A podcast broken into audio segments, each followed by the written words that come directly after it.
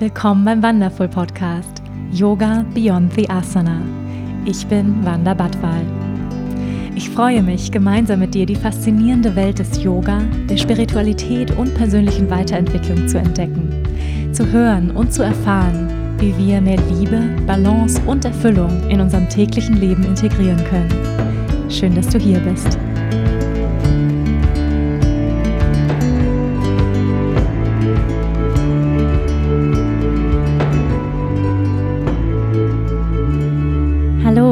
Herzlich willkommen zu einer neuen Folge hier beim Wonderful Podcast Yoga Beyond the Asana. Schön, dass du hier bist. Bevor wir in die heutige Folge reinstarten, lass uns erstmal für einen Moment gemeinsam im Hier und Jetzt landen. Das heißt, was immer du gerade tust, wo immer du gerade bist, erlaub dir für einen Moment innezuhalten, um dich ganz mit dir zu verbinden. Wenn du die Augen geöffnet hast, dann kannst du die Übung trotzdem mitmachen. Und wenn du kannst, dann schließ jetzt deine Augen. Nimm ein paar tiefe Atemzüge durch die Nase ein und durch den geöffneten Mund aus. Mach es noch zweimal und richtig was loslassen mit der Ausatmung.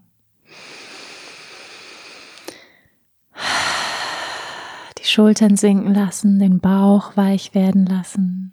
Und noch einmal.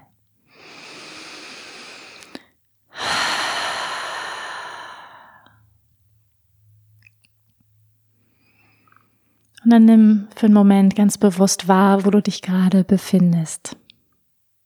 Nimm die Umgebung wahr, hinter den geschlossenen Augenlidern oder auch mit offenen Augen. Nimm ganz bewusst die Umgebung wahr. Spür die Qualität der Luft in Kontakt mit deiner Haut, die Temperatur, die Qualität des Lichtes an diesem Moment, in diesem Moment des Tages, wie ist das Licht? Nimm auch die Farben wahr. Wenn du die Augen geschlossen hast, dann spüre die Farben, ja, spüre das, wo du gerade dich befindest.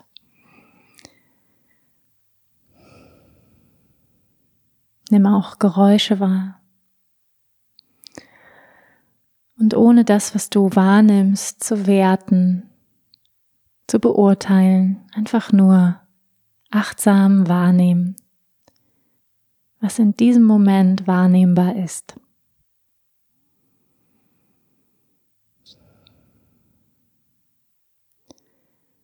Dann bring auch deine Aufmerksamkeit zu deinem Körper.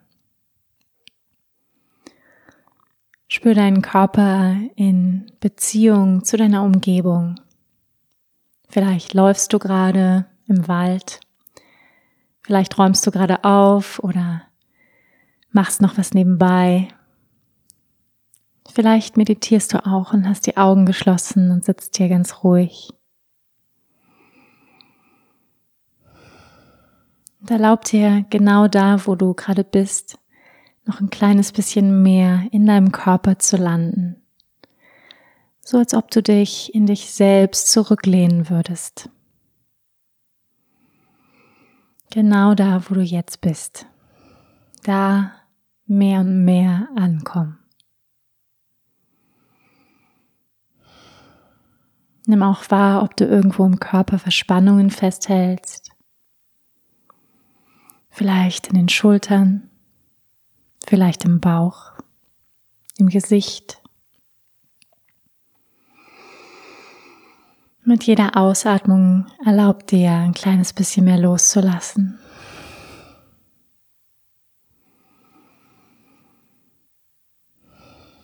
Weich und rezeptiv zu werden.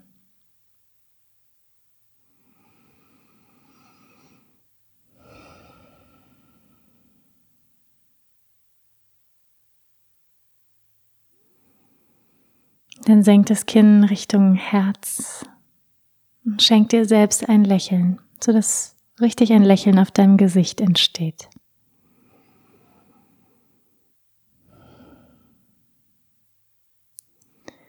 Und dann öffne langsam wieder die Augen und komm in den Raum zurück.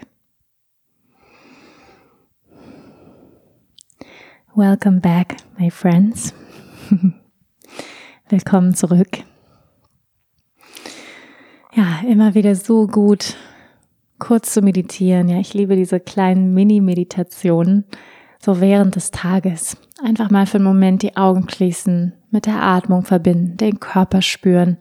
So einfach und doch so wirkungsvoll. Ja, eine wundervolle Praxis, die du mitnehmen kannst in deinen Alltag.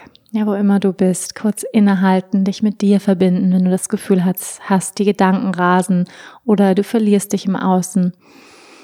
Kurz die Augen schließen, atmen, ja, und das kann wirklich nur eine Minute sein, zwei Minuten, um wieder bei dir anzukommen. Ja, herzlich willkommen, ihr Lieben. Ich freue mich sehr auf die heutige Podcast-Folge. Und gleichzeitig bin ich auch so ein bisschen kribbelig, ähm, denn es ist ein Thema, was ich schon eine ganze Weile vor mir herschiebe und euch schon ungefähr seit einem Jahr versprochen habe, dass ich darüber einen Podcast machen werde. Es geht um Bali, um Bali, ja, meine zweite Heimat, mein Herzensort. Ähm, ja, es geht um meine Zeit auf Bali. Ich habe drei Jahre dort gelebt. Ich bin richtig, richtig ausgewandert. Also Goodbye Deutschland-Style, kann man sagen. Ähm, und der Grund, warum ich so ein bisschen kribbelig bin, so ein bisschen aufgeregt und das auch vor mir hergeschoben habe, war zum einen, dass ich gemerkt habe, wow, drei Jahre und gefühlt waren es ehrlich gesagt eher so zehn Jahre. also rein von der Intensität her, von der emotionalen Bandbreite, die ich da erlebt habe. Ähm, ich glaube, ich habe alle Gefühle in der Zeit erlebt, die man so erleben kann. Also von himmelhoch jauchzend zu Tode betrübt, also die und alles, was dazwischen liegt auf der Skala, ähm, habe ich dort erlebt und gleichzeitig war es die transformierendste, die ähm, ja größte Wachstumszeit in meinem Leben ähm, das Beste, was mir jemals passiert ist, die beste Entscheidung meines Lebens, unter anderem ähm, eine der besten Entscheidungen meines Lebens und die ist einfach sehr gefüllt gewesen, diese Zeit mit ähm, Ereignissen und ähm, ja, deswegen habe ich mich gefragt, wie kann ich das alles in einem Podcast komprimieren? und ich habe mich dazu entschieden, ähm, drei Teile zu machen. Also es wird drei Teile geben, die ich so ein bisschen unterteilt habe. Einmal so ein bisschen in Prä-Bali, also vor Bali. Wie ist es überhaupt dazu gekommen? Ja, warum bin ich überhaupt nach Bali ausgewandert? Was war das Ziel dieser Auswanderung? Ähm, warum ausgerechnet Bali? Also all das, was davor kam. Ähm, dann so ein bisschen Local Life, ja, so wie ist die Kultur, die balinesische Tradition, die Religion. Ähm, und dann in Teil 2 wird es dann so ein bisschen mehr um praktische Dinge geben. Also äh, wie läuft so eine Auswanderung ab? Worauf muss man ähm, achten? Wie kann man sich vorbereiten? Was kostet das Essen auf Bali? Das Wohnen? Ähm, wovon habe ich gelebt? Also eher so, sag ich mal, pragmatische Fragen. Und dann ähm, der letzte Teil wird meine innere Reise sein, also meine transformative Reise und all das, was ich so gelernt habe. Man kann es natürlich nicht wirklich so, ich sage jetzt mal so kritisch und so klar ähm, teilen, diese drei Teile. Ich versuche es aber mal. Ich hatte euch nämlich auf Instagram gefragt, ja, was sind so eure Fragen, was interessiert euch über meine Zeit und mein Leben auf Bali? Und das waren so die ja, Oberkategorien, die ich rauskristallisieren konnte. Und ähm, ja, und das versuche ich jetzt einfach mal. Ein weiterer Grund, warum ich so ein bisschen kribbelig bin, ist auch, dass ähm, ich auf Bali definitiv auch ähm, ja einen der größten Heartbreak meines Heartbreaks meines Lebens erlebt habe, also ein, eine sehr schwere Zeit erlebt habe und ähm, auch sehr dunkle Zeiten erlebt habe. Und das ist natürlich nie einfach darüber zu sprechen. Oder sagen wir mal so, es ist emotional und es verlangt von mir, vom Podcast-Host in, in diesem Falle, ähm, Verletzlichkeit, ja, und das natürlich niemals ähm, schön, dahin zu gehen, ähm, wo wir Schmerzen erlebt haben, wo es uns richtig scheiße ging, ja, und davon zu berichten. Aber ich weiß auch, dass uns das alle natürlich wahnsinnig interessiert. Ähm, all die Zeiten, die natürlich herausfordernd waren, sind natürlich auch einfach spannend, weil wir uns so natürlich auch verbinden können und sagen, ja, Mensch, mir ging es genauso. Ähm, und wir wollen ja nicht nur Picture Perfect, ja. Deswegen, ähm, ich stelle mich dieser Herausforderung definitiv. Und wir starten heute ähm, so ein bisschen mit Prä-Bali, ja, also Wander auf Bali. Ähm, und es wird heute so ein bisschen, es wird so ein bisschen in diesen Teilen Q&A. Das heißt, ähm, ich habe mir hier ganz viele Fragen von euch notiert und ich werde mir diese Fragen quasi selber stellen. Ja. Also erst einmal, warum bist du überhaupt nach Bali ausgewandert? Ja, dazu müssen wir ein bisschen in der Zeit zurückspulen. Ähm, ich hoffe, ihr habt Bock, mit mir auf diese Reise zu kommen. Zurück in in die Zeit, zurück in die Vergangenheit, nicht zurück in die Zukunft, zurück in die Vergangenheit und zwar im Jahre 2013. Ja, und ähm, da kommt auch schon gleich die nächste Frage ähm, oder die bezieht es mit ein, die Antwort, ja, wie lange hast du Yoga praktiziert, bevor du nach Bali gegangen bist? Ähm, ich habe Yoga angefangen, es gibt dazu nochmal einen extra Podcast-Teil, ja, ganz am Anfang dieses Podcasts habe ich damit angefangen, mein Weg zum Yoga, also falls ihr Lust habt oder ihn noch nicht gehört habt, dann könnt ihr da reinhören. Da beschreibe ich das ganz intensiv, wie ich zum Yoga gekommen bin. Aber ich habe angefangen in Kurzform als ich ähm, 22 war, habe ich meine erste Yogastunde gemacht. Und Yoga war dann lange Zeit ein Teil meines Lebens, der mir sehr viel Stabilität gegeben hat, ähm, mich ja mir einfach sehr gut getan hat. Ich habe dann ja über mehrere Jahre zwei, dreimal die Woche Yoga gemacht und habe mich dann erst ähm, mit ja mit 26 habe ich mich entschieden, die Ausbildung zu machen. Mit 27 dann ähm, 2013 meine erste Yogalehrerausbildung gemacht. Das war damals in Berlin ähm, ja, so roundabout 300 Stunden waren das über ein Jahr. Und es war eine Vinyasa Flow Ausbildung, also sehr, ich sag mal, körperorientiert, sehr auf die Ausrichtung fokussiert, definitiv mehr auf die Asana ausgerichtet als auf die Philosophie oder den spirituellen Teil des Yogas. Ähm, zur Spiritualität bin ich allerdings schon viel, viel früher gekommen durch meine Eltern, die beide Schüler von ja, Osho waren, die beide sehr früh auf der inneren Reise waren und bin deshalb schon sehr früh ja mit Meditation eigentlich in Kontakt gekommen. Schon als Kind war ich auf Meditationsseminaren ähm, und ähm, war mit 16 zum ersten Mal im Kloster im Schweigeretreat und ähm, auf dem Camino de Santiago, auf dem Pilgerpfad gewandert mit 16. Also ähm, ich habe eigentlich mit Meditation angefangen, mit ähm, anderen spirituellen Praktiken, bevor ich dann zum Yoga wirklich kam. Das so in Kurzform. Ähm, also ich habe die Yogalehrer, meine erste Yogalehrerausbildung gemacht und da zu dem Zeitpunkt hatte ich mh, mm, ja so vier Jahre Yoga praktiziert und ähm, meine erste Ausbildung dann gemacht und ich habe direkt nach der Ausbildung angefangen, in Berlin zu unterrichten. Ähm, also wir sprechen jetzt gerade vom Jahre, Jahre 2013. Da bin ich fertig geworden mit der Ausbildung. Ähm, da habe ich angefangen zu unterrichten. Ähm, zwei, dreimal die Woche am Anfang. Habe gemerkt, es macht mir unglaublich Freude. Es erfüllt mich, es erfüllt meine Seele. Und ähm, habe aber auch ziemlich schnell gemerkt, also ich habe dann angefangen, in einem CrossFit-Studio anzufangen ähm, dass dieser sportliche Aspekt des Yogas mir Freude macht, mir, mir Spaß macht, aber dass es da noch mehr gibt. Und ich habe gemerkt, ähm, es gibt noch eine große Welt des Yogas, die mir offen steht und in die ich eintauchen möchte.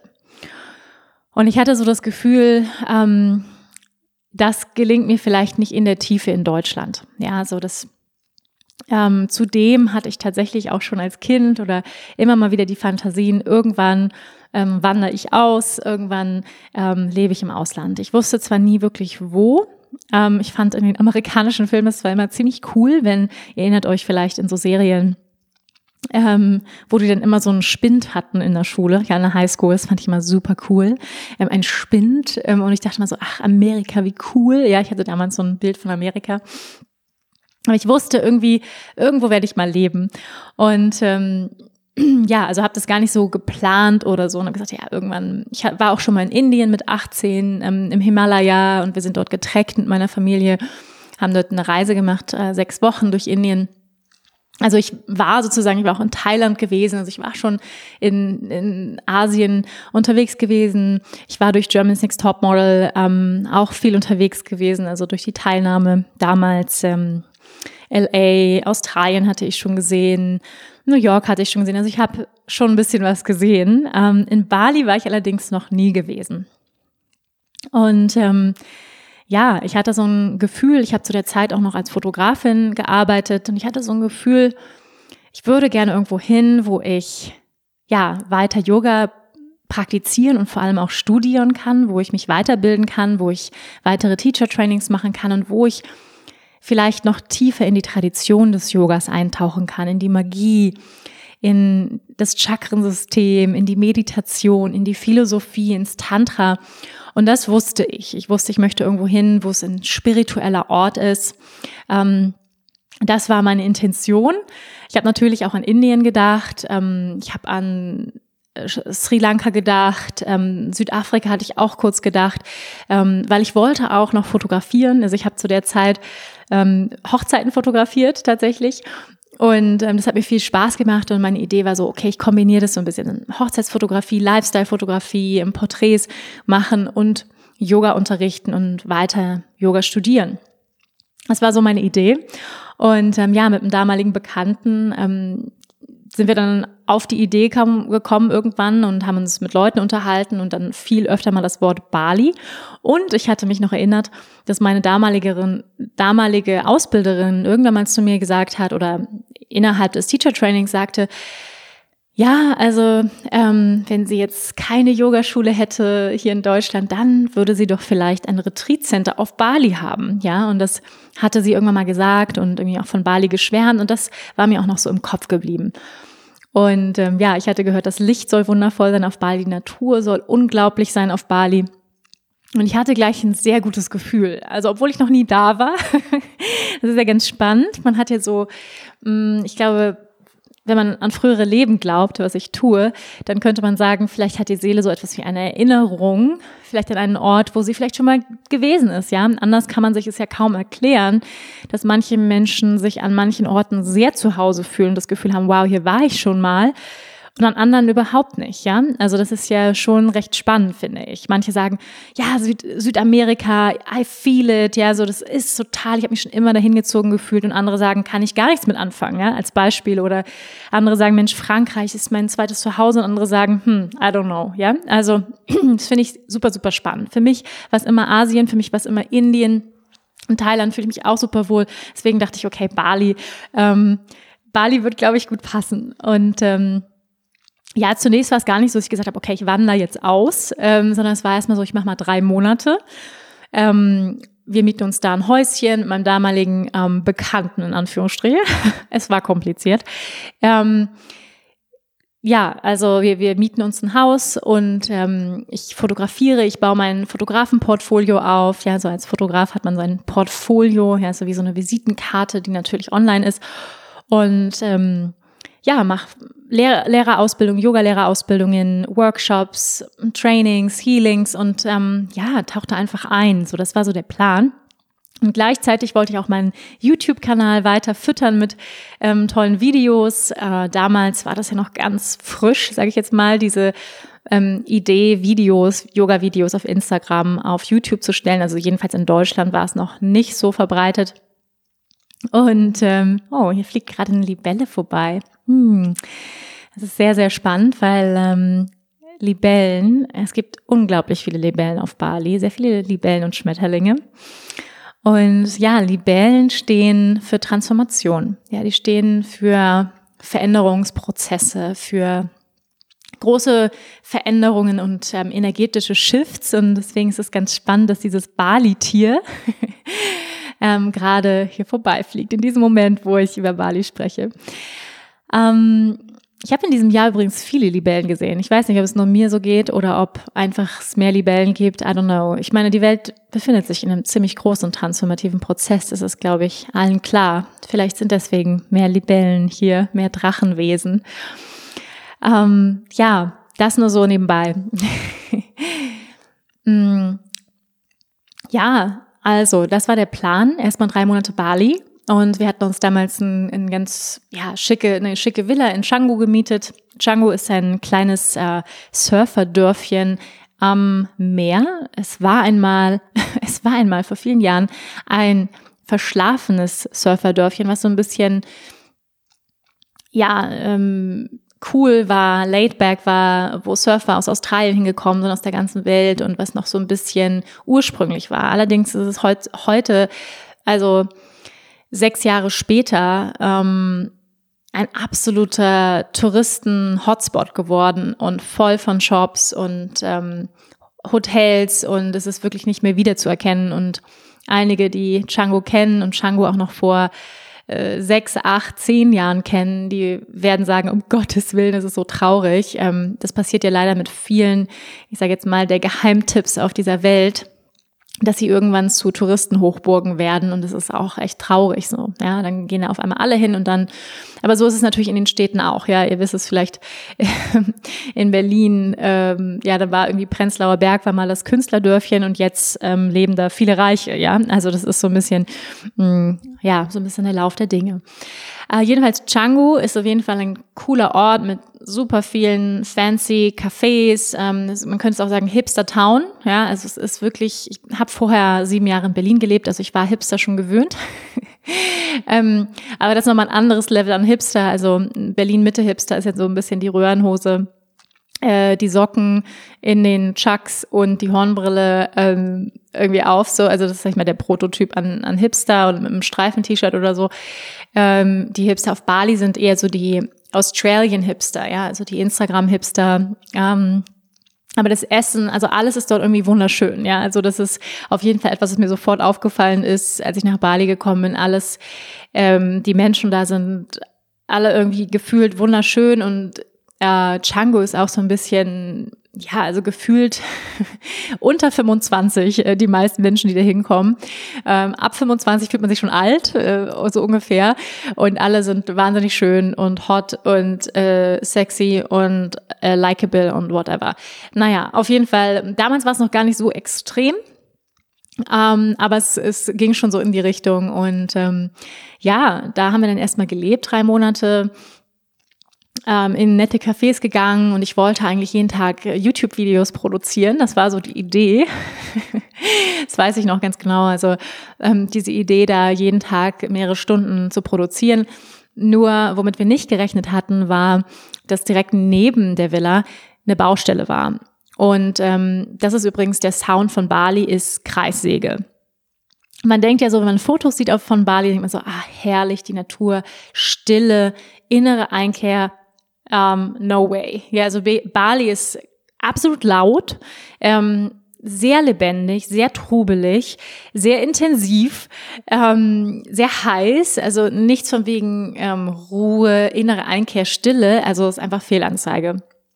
Also das sieht man ja auf Fotos nicht. Ja, übrigens ist etwas, was ich wirklich zutiefst verstanden habe, ist, dass man auf Fotos nicht sehen kann, wie es dort ist. Ja, also die Energie einer Insel, die Energie eines Ortes können wir einfach nicht sehen auf Fotos, auf Bildern, in Dokumentationen. Es ist einfach, ja, ihr wisst es selber.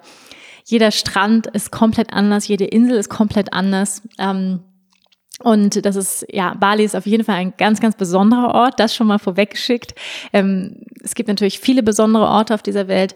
Bali ist definitiv ähm, ein solcher Ort, wozu ich aber später noch mehr sagen möchte. Auf jeden Fall, wir kamen dahin und ähm, ich merkte, okay, ab 7 Uhr fängt die Kreissäge an. Also,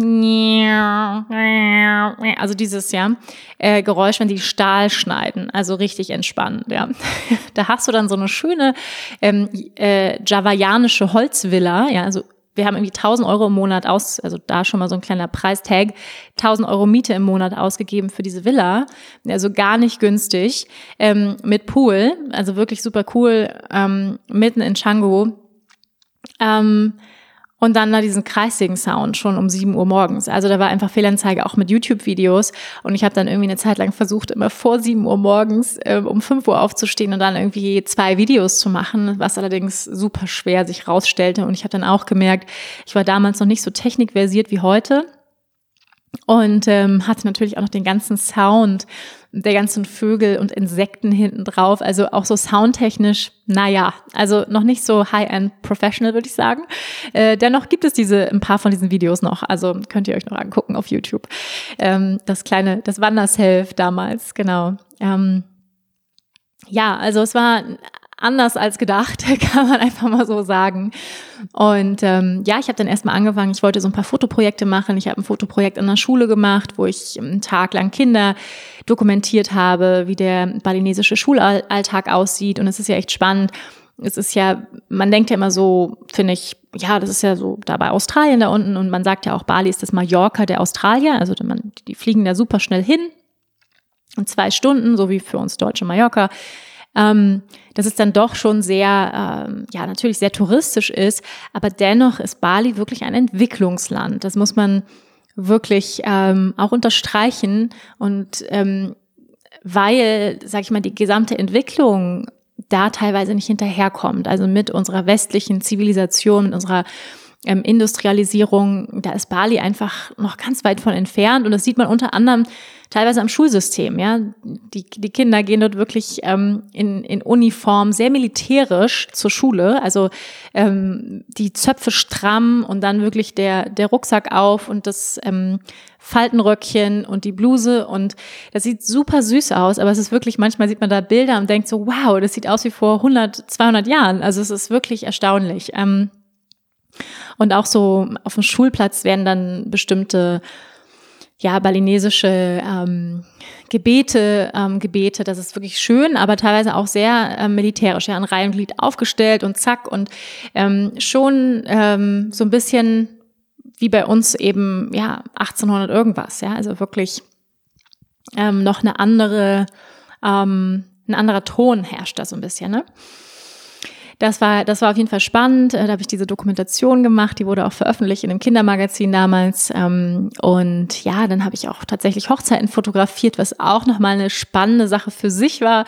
Das kann ich sagen. Es gibt auf Bali, ähm, ich glaube, wie auf allen Traumorten der Welt, gibt es ähm, ja Hochzeitsagenturen und ähm, Touristen, die da heiraten möchten, ja. Und vor allem gibt es ähm, ja viele Menschen, die aus Russland kommen, die dort heiraten wollen, ähm, Chinesen, die da günstig heiraten wollen. Und das ist wirklich abgefahren. Also ich wusste es vorher auch nicht. Man kann da für ein Apfel und ein Ei irgendwie verschiedene Hochzeitspackages äh, mieten und dann wird dir da äh, diese, dieser Torbogen hingestellt, dann kannst du dir aussuchen mit pinken und mit rosa und mit Tauben oder keine Tauben und man kann sogar, ähm, kann man in den Einkaufswagen ja online buchen, äh, zwei balinesische Kinder mit äh, Schirm halten. Also es ist echt ein bisschen pervers, muss ich sagen. Also ähm, die kann man dann mieten. Ja, also man kann alles Mögliche mieten. Ähm, noch ein Papagei und ein dies und ein das. Also das ist schon echt krass. Also das ist eine richtige Maschinerie, kann man sagen. Und ja, so zwei solcher Hochzeiten habe ich selber fotografiert und es war schon, ja, also halt eine Industrie, so kann man es mal sagen. Ja, dann fährt da der LKW vor, dann wird alles ausgeladen zack, zack, und es sieht alles super perfekt aus, aber es ist, geht halt alles um das perfekte Foto, ja, was man dann irgendwie bei sich zu Hause aufs Regal stellen kann und der ganzen Familie zeigen kann, guck mal, was für ein perfektes Foto wir, wir haben und was für ein perfektes Couple wir sind und sehr auf Show, ja, sehr auf Äußerlichkeit und sehr auf, ähm, nach außen gerichtet, ja, war ein bisschen wenig Romantik, ein bisschen wenig hey, wir zwei, sondern alles irgendwie, es ging immer die ganze Zeit um, um irgendwelche perfekten Fotos. Also als Fotografin hat das nicht so viel Spaß gemacht. Es war auf jeden Fall eine Erfahrung. Aber ich habe auch sehr schnell gemerkt, dass ich das nicht weitermachen möchte.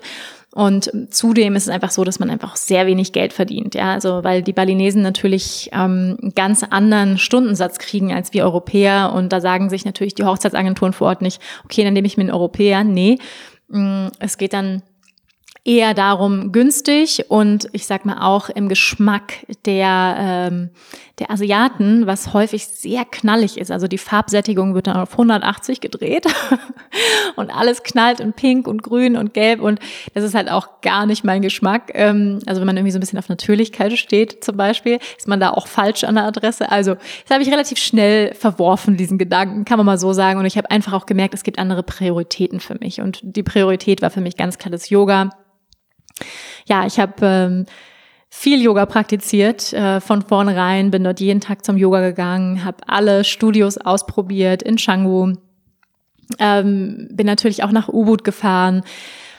Wir sind dort rumgereist mit dem Roller und ähm, ja, ich merkte eigentlich ziemlich schnell, ich möchte hier leben. So, ich merkte ziemlich schnell, ich fühle mich hier sauwohl, ich fühle mich total zu Hause Bali ist, ja, warum liebe ich Bali so sehr? Ähm, Bali ist unglaublich warm, unglaublich heiß, wenn man so will, ähm, was natürlich perfekt ist für alle Menschen, denen schnell kalt wird, ja, so wie mir, ähm, Vata, Vata Pitta, Konstitution, ja, aus den Doshas und mir, mir wird schnell kalt und ich habe mich einfach so pudelwohl gefühlt. Ähm, die Palmen, also es ist sehr paradiesisch, das kann man nicht anders sagen. Ähm, es wird einem sehr leicht gemacht als Europäer, als Ausländer in dieses Land zu kommen. Die Balinesen sind wahnsinnig mh, mm, offen, hilfsbereit, ähm, freundlich. Also die sind einfach Touristen seit Jahren gewöhnt. Ja, ähm, es ist auch eine ehemalige Kolonie, ähm, holländische Kolonie, und man merkte einfach, dass sie das gewohnt sind, dass Menschen auf diese Insel kommen. Sie leben ja vom Tourismus, also hm, ich glaube, 90 Prozent der Einnahmen kommen vom Tourismus, was natürlich wirklich heftig ist in der jetzigen Zeit. Ja, ich habe auch gerade äh, Geld zu meiner balinesischen äh, Masseurin geschickt, die mich dort immer massiert hat, weil es ihrer Familie ganz schlecht geht, äh, weil die einfach keine Einnahmen haben, ja, weil niemand nach Bali fliegt. Also Bali ist im Moment leer, wahrscheinlich so so schön dort gerade wie schon lange nicht mehr. Also ähm, weil es ja tendenziell eher überfüllt ist vom Tourismus.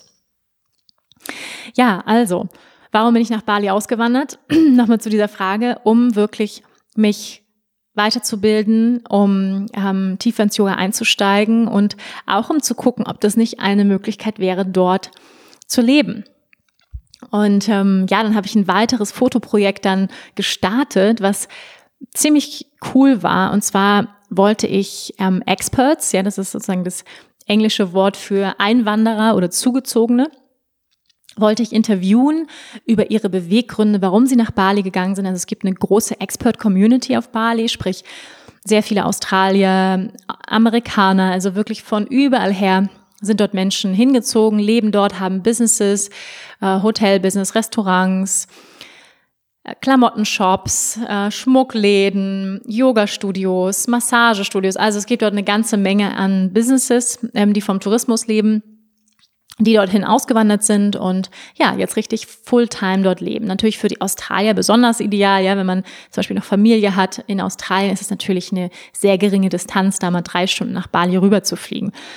Ähm, ja, und ich habe dann angefangen, ich habe zehn äh, Experts damals interviewt, fünf Frauen, fünf Männer in unterschiedlichen Altern, Altersstufen unterschiedliche Professionen. Ähm, ich habe ein paar Yogalehrer interviewt, ähm, ich habe Künstler, Foto, äh, Fotografen interviewt, ähm, Restaurantbesitzer. Also es war wirklich so bunt gemischt. Und das war natürlich wahnsinnig spannend, weil ich direkt schon diese Fragen, einige dieser Fragen habt ihr mir jetzt auch gestellt. Ja, was äh, warum bist du nach Bali ausgewandert? Ähm, was liebst du an Bali? Was sind die Schattenseiten an Bali? Ähm, was würdest du Menschen empfehlen, die auswandern möchten, überhaupt ja in irgendein Land? Solche Fragen habe ich damals denjenigen gestellt und das war natürlich unglaublich toll, weil ich sofort all diese großartigen ähm, Antworten bekam. Ja, ich habe dann immer jeweils ein Porträtfoto von dem je jeweiligen Export gemacht und dann ganz viele Informationen gesammelt, was wirklich ähm, toll war. Da habe ich übrigens auch meinen damaligen Ex-Freund schon kennengelernt, was echt ähm, spannend war, weil wir uns eben auch unterhalten haben. Er ist Yogalehrer, ähm, hatte zu dem Zeitpunkt auch schon drei Jahre auf Bali gelebt und ich habe einfach so viel erfahren schon, ja, über das Leben auf Bali. Und das ist, und ich lernte eben auch, ist okay, es ist möglich, ja. Es sind ganz viele Menschen sind nach Bali ausgewandert, auch ich könnte das und ich könnte hier leben. Und ähm, ja, da habe ich diesen Schluss gefasst. Nach den drei Monaten ähm, bin ich nochmal zurück nach Berlin. Ich hatte eine wundervolle Wohnung in Berlin damals, wo man wirklich sagen muss, shame on me, dass ich die abgegeben habe, wenn man die heutigen Wohnungspreise anguckt. Also ich hatte eine wundervolle Wohnung, die hatte, ich glaube, 65 Quadratmeter und hat 650 Euro warm gekostet. Hallo? 10 Euro der Quadratmeter, hallo? Ähm, also es war wirklich ähm, eine Frechheit, ja. Und ich habe diese Wohnung leider abgegeben. Was heißt leider, ne? Ähm, sonst hätte ich sie jetzt irgendwie auch noch am Bein. Und ähm, mit Airbnb geht das ja heute auch nicht mehr ganz so easy. Aber ja, ich hatte diese wundervolle Wohnung Prenzlauer Berg, Mauerpark, Altbau, nur kein Balkon, aber sonst wirklich wunderschöne Wohnung. Ich hatte echt viel Liebe in diese Wohnung investiert. Das ist zum ersten Mal ähm, nach meiner letzten Beziehung. Ich war zu dem Zeitpunkt so ein Jahr Single. Und ähm, ja, hatte echt viel Liebe da reingesteckt. Also sprich, ich hatte mir geschworen, dieses Mal keine Ikea-Möbel und bin dann immer wirklich auf Mauerpark Flohmarkt, habe mir da ähm, den tollen Küchenschrank und die ähm, antiken Kommoden und den Kronleuchter und alles selbst angestrichen und ähm, Tapeten für die Wände und also wirklich ganz, ganz viel Liebe reingesteckt und ähm, hatte auch richtig mich ausgestattet mit allem und ähm, ja, und jetzt nach, ich glaube, ich habe nur ein Dreivierteljahr dort gelebt und ähm, ja, ich habe sieben Jahre in Berlin gelebt. Ich hatte wirklich oder ich habe auch immer noch einen ganz, ganz tollen Freundeskreis da. Ihr wisst ja auch, Freundschaften fallen nicht einfach so vom Baum. Ähm, die muss man sich wirklich aufbauen über Jahre. Das ist jedenfalls meine Erfahrung. Manchmal ist es so, dass wir jemanden treffen und sagen, hey, ähm, ich fühle mich tief verbunden mit dir. Ähm, let's be friends, so. Aber meistens ist es ja so, dass ich sowas auch aufbauen muss über eine Zeit, ja, dass man sich erstmal kennenlernen muss, ein bisschen beschnuppern muss. Und ähm, ja, ich habe bis heute immer noch ganz viele Freunde in Berlin. Ich war gerade da äh, diese Woche mal wieder die ganzen Berliner Connections ähm, besucht und ja, ich habe mich eigentlich so in Berlin, also es hat echt eine Zeit gedauert, ähm, aber ich habe mich wirklich dann am Ende sehr, sehr wohl gefühlt. Also besonders Prenzlauer Berg ist eine tolle Gegend, ähm, wo ich mich sehr wohl gefühlt habe, sehr sicher gefühlt habe, gute Freunde. Ich habe zu dem Zeitpunkt als Schauspielerin noch gearbeitet, als Model. Also ich habe mehrere Jobs gehabt, habe dreimal die Woche Yoga unterrichtet, ab und, ab und zu noch einen Fotografenjob gehabt. Also ich hatte wirklich mehrere Standbeine. Mm, das ist auch so ein bisschen, was mich, glaube ich, ausmacht, äh, dass ich viele Dinge liebe, viele Dinge tue. Ich bin sehr kreativer Mensch.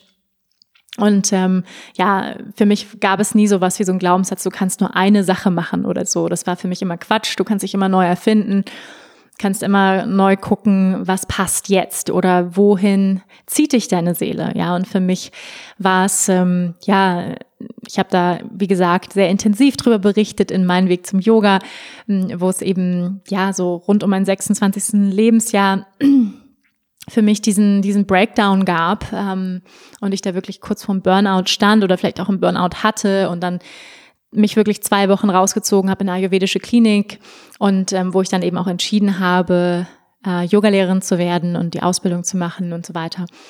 Aber ich hatte zu dem Zeitpunkt noch so ein bisschen gemodelt hier und da, ähm, habe dadurch echt auch noch gutes Geld verdient. Also es war so ganz spannend, das ist ja häufig so im Leben, wenn man loslässt von einem Traum oder einer Idee, auch als Schauspielerin, dann kommen plötzlich Dinge, ja, so ganz unangestrengt, wenn man plötzlich aufhört, sich zu verkrampfen auf, und zu fixieren auf ein Ziel und ich habe zu dem Zeitpunkt, ich hatte so viele Anfragen, ich weiß es noch, ähm, ich habe super viele Werbespots gedreht, ich war wirklich gut gebucht. Ähm, hatte gerade einen Werbespot abgedreht für Oral B ähm, und hatte echt, ähm, ja, auch richtig gutes Geld verdient einfach. Also man darf das nicht so laut sagen, glaube ich, diese Zahlen, aber die sind echt frech. Also ich sag mal, das hat sich heute auch verändert. Die Gagen für Models sind in den Jahren immer weiter runtergegangen, leider, aber ähm, ja, man verdient einfach unverhältnismäßig viel als Model, wie ich finde, ähm, warum es ja auch viele machen. Ähm, und besonders mit Werbespots, ja. Und eigentlich könnte man von außen sagen, es war doch alles gut, Wanda. Du hattest Freunde, eine tolle Wohnung, ähm, du hast Yoga unterrichtet, du hast ähm, noch nebenbei Modeljobs gemacht, hier und da und, und echt gutes Geld verdient, es war alles super, ja. Also ich weiß auch noch, dass einige gedacht, dachten so, hä, warum hauten sie jetzt ab? So, aber ich habe einfach gemerkt, dass für mich der Weg woanders weitergeht. Also es war wirklich wie ein inneres Calling, das kann ich ganz klar sagen. Es war richtig so ein Ruf in mir, dass ich gesagt habe, ich möchte, ich muss ins Ausland. Ähm, ich will tiefer einsteigen in die Tradition des Yoga.